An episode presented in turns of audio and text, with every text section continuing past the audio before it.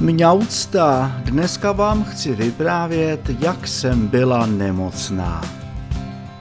Už jsem byla v novém domově týden.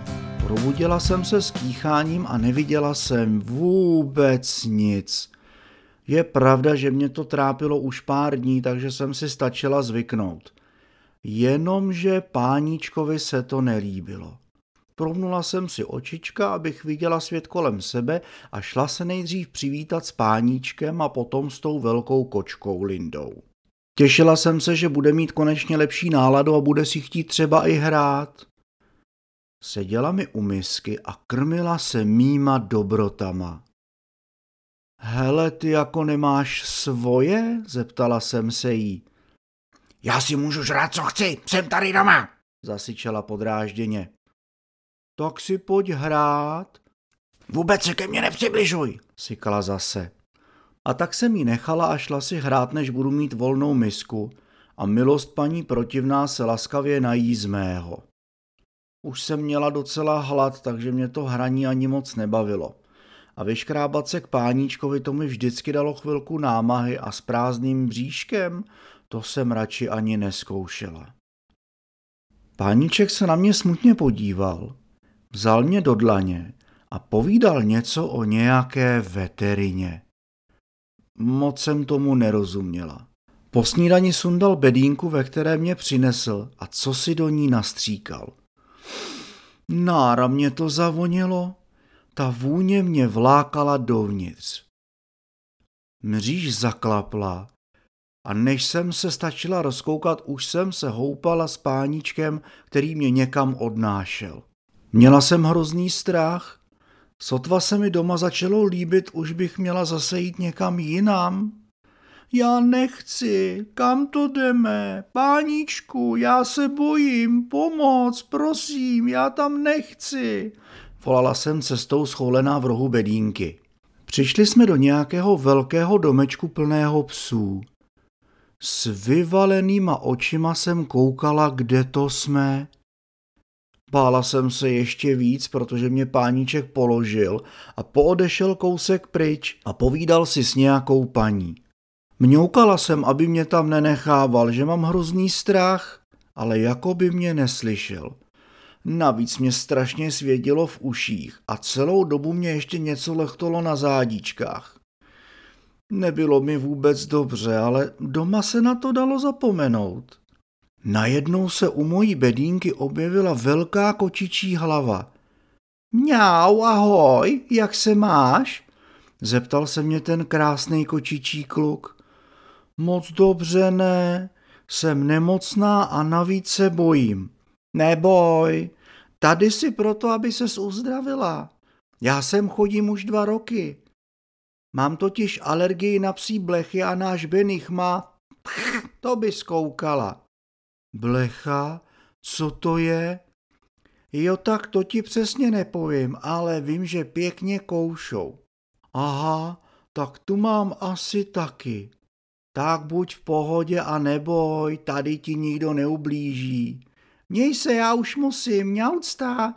A rázem byl ten kluk fuč. Ale uklidnil mě a navíc se ke mně vrátil páníček. Seděla se mu na klíně a vyjeveně pozorovala, jak kolem nás chodí páničkové se psama sem a tam. Ven a dovnitř a zase ven a dovnitř a tak pořád dokola. Pár se jich dokonce ještě vrátilo. Jeden takovej veliký dokonce plakal, že se bojí víc než já. No, chtěla jsem ho uklidnit, ale vůbec si mě nevšímal. Byl takovej velký bílej s černýma flekama. Nebo černý s bílýma? Trošku mi to zamotalo hlavu a musela jsem nad tím přemýšlet, jak to vlastně je. A v tom se vedle mě na šňůrce objevila další kočka. Byla větší než ta doma a taky už byla hodně stará a moudrá. Povídala, že jí je hodně let a protože miluje vycházky, musí sem pravidelně chodit na kontroly, aby věděla, jestli je zdravá. Ani mi to všechno nestačila povědět a už mě páníček zase někam odnášel dlouhou chodbou. Postavil mě i s bedínkou na stůl a otevřel vrátka. Nevěděla jsem, co mám dělat. Tak jsem seděla a čekala. Natáhl ke mně ruku, pohladil mě po hlavě a pomalu mě vytáhnul na světlo. Pánečku, kde to jsem? Ptala jsem se. Stála u mě ještě nějaká paní a usmívala se na mě. A pak si mě k sobě přitáhla. No, já jsem jí neznala, tak jsem dostala strach a chtěla jít zpátky k páníčkovi. Jenomže páníček mě pohladil a přidržel, abych zůstala stát. Najednou mi co si studeného vyjelo do zadečku. Mňau, co to je, studí to. Ještě chvilku vydrž, maličká, řekla ta paní. Uf, konečně to zmizelo. Prohmatala mi bříško, ustaraně si prohlédla moje zalepené oči a pak mi strčila něco do uší. Odešla.